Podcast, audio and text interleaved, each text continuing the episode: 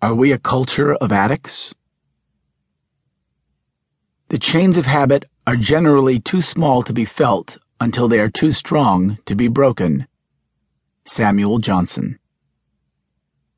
You may have picked up this book out of curiosity, or maybe you suspect that someone you know, maybe even that someone who stares back at you in the mirror every morning, has a habit that is becoming or has already become a serious problem.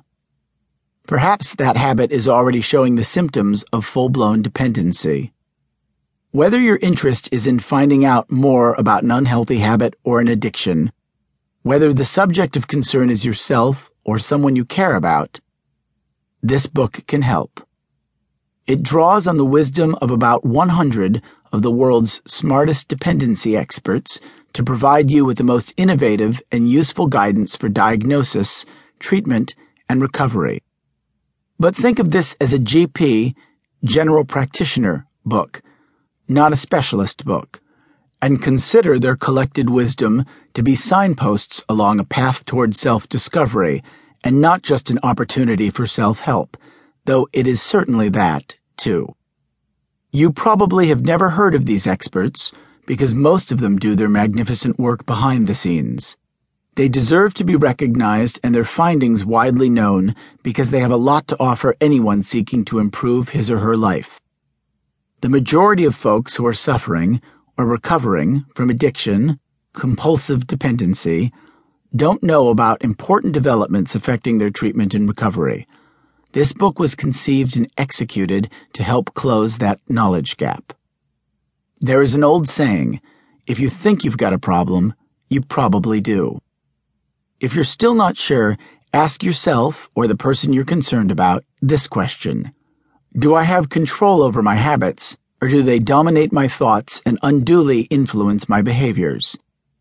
By the end of this book, armed with knowledge provided by the experts interviewed for these pages, you should be able to answer that question with confidence. Unhealthy habits, which experts call non dependent use disorders, can morph into dependencies and become reflected in many different forms of behavior and areas of life. It seems you can be addicted to damn near anything these days, which is to say, our culture has stretched the meaning of addiction until the word is a generic term for almost any habit. What are you hooked on? Is it the internet, your cell phone, or the latest techno whiz gadget? Are you addicted to sugar or caffeine, or other relatively harmless attractions? Or have you graduated into more self destructive habits to numb out and try to escape the stress of everyday life? This book provides guidance for identifying and treating the seven common habits that have the potential to become toxic compulsions. In alphabetical order, they are alcohol, drugs, both legal and illegal, eating disorders, gambling, hoarding, sex and pornography, smoking. You've heard of the seven deadly sins? Let's call these the seven toxic compulsions.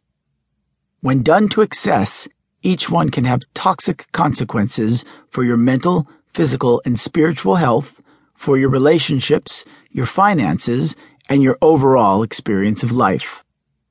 Examination of available statistics on the numbers of people with either non dependent use disorders or outright addictions, dependencies, reveals that these habits are the industrialized world's number one emerging health problem.